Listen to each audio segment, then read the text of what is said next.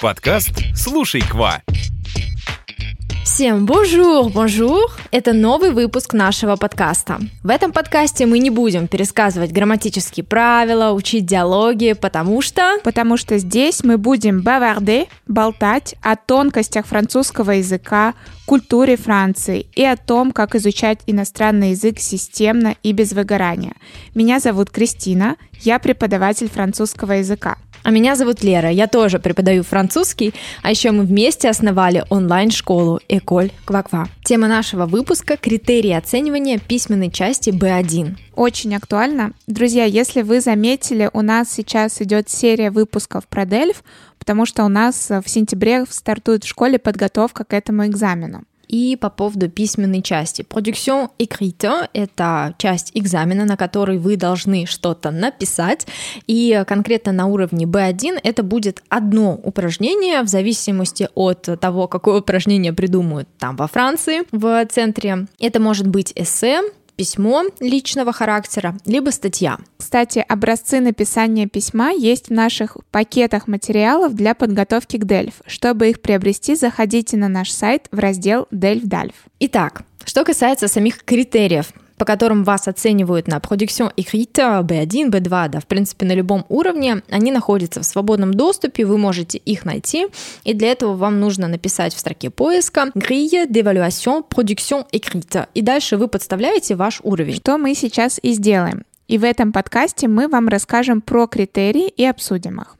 Кристин, предлагаю просмотреть каждый критерий и дать комментарии, возможно, из какой-то нашей практики, подготовки к DELF. Итак, первый критерий называется «respect de la consigne». Consigne означает инструкция или задание. Если вас просят написать письмо, это значит, что это должно быть правильно оформленное письмо, то есть приветствие, окончание письма, письма какое-то вступление, да, не просто статья. И то же самое, если вас попросили написать статью о каком-то, например, празднике, думаю, хороший пример, он часто попадается на уровне B1, то от вас не ждут, что вы напишете «Cher Michel» там, или кому-то «Привет», а у нас есть такой праздник. То есть это абсолютно другой формат. Внимательно следите за заданием.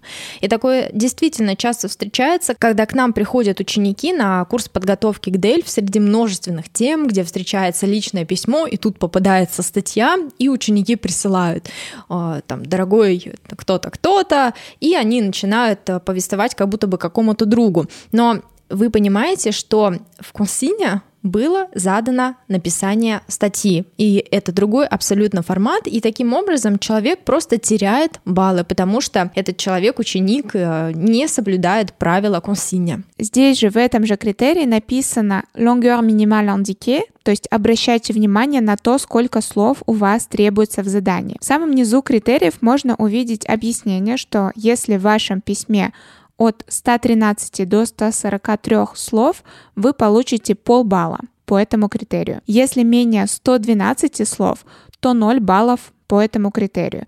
Если со словами все окей, то вы получаете 1 балл. Следующие два критерия, которые вы можете увидеть в этой grille d'évaluation, это capacité à présenter des faits и capacité à exprimer sa pensée.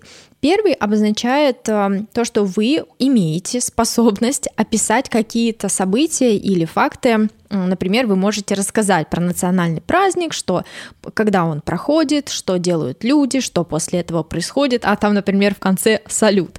Но когда мы говорим о exprimer sa pensée, это означает, что вы должны показать, насколько вы можете выразить свое мнение, свои чувства, показать вашу реакцию. Например, любите ли вы этот праздник или нет. Следующий критерий – cohérence et cohésion, то есть связность и логичность текста, оценивают то, как логично вы можете представлять ваши факты.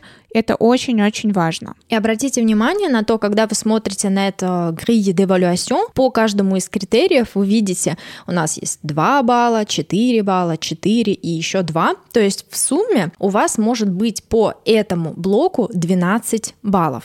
И можно... Это только оформление, грубо Это, говоря. да, только оформление ваших мыслей на письме. Половина. Да, и это дает половину. Далее переходим к следующему блоку критериев, который называется compétence lexicale, orthographe, лексикаль. И как вы понимаете, это не самый важный блок, потому что Как мы только что сказали, в предыдущем блоке было 2, 12 баллов, а здесь мы видим всего лишь 6. И сюда входит étendue du vocabulaire, это означает, насколько у вас широкий словарный запас.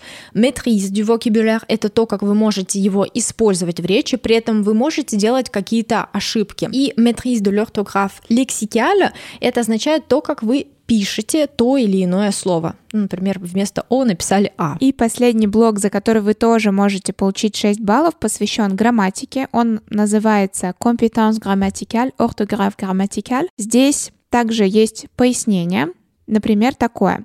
La structure de la phrase simple de la phrase complexe. То есть это значит, что вы в своей письменной речи используете и простые, и сложные фразы, например, фразы с подлежащим, фразы безличные, когда вы их соединяете с союзами.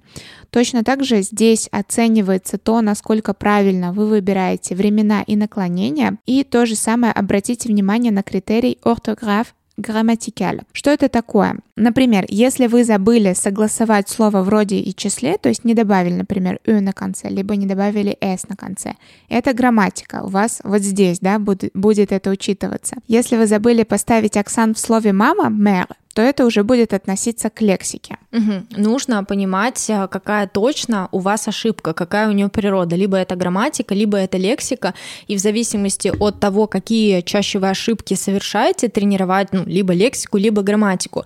И знаешь, я только что поняла, э, там, где coherence и cohesion в первом блоке, там все-таки 3 балла. Да, то мы посчитали, получилось 12, а за первый блок дается 13 баллов, за лексику 6 баллов и за грамматику тоже 6. И вернемся все равно вот к этим ошибкам. А, в принципе, когда вы находитесь э, на уровне B1, да даже на уровне B2 и на C1, в зависимости, конечно, от уровня, ошибки будут восприниматься по-разному. На уровне B1 к ним не будут относиться так категорично, если вы допускаете ошибки в употреблении времен или написали вместо аниму анималь с буквой S на конце, то это ничего страшного, вы потеряете минимальное количество баллов, но, конечно, если вы хотите набрать высокий балл, 100% из 100, вам нужно постараться. Думаю, что вы убедились, что написание письма на экзамене DELF требует внимательности и тренировки, иногда ученикам может казаться, что они написали хорошее письмо, но оно может совершенно не соответствовать критериям. Кроме того, важно правильно оценивать письмо, и мне кажется, что это может сделать только профессионал, потому что если вы просто готовитесь к экзамену и не разбираетесь в таких вот нюансах языка, сделать это будет довольно сложно. Если вы хотите научиться писать письмо, если вы хотите узнать, насколько вы готовы к экзамену DELF, что вам конкретно нужно подтянуть, отдохнуть, приходите к нам на пробную неделю нашего курса по Дельф. На пробной неделе мы с вами напишем не только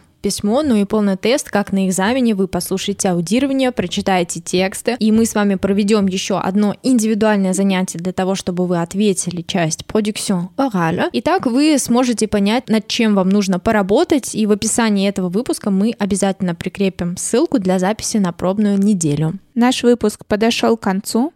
Спасибо, что были с нами. Ставьте нам звездочки в iTunes и подписывайтесь на нас в Яндекс Музыке, а также оставайтесь на связи на других площадках. Услышимся в следующем выпуске. Всем au revoir! Quoi Quoi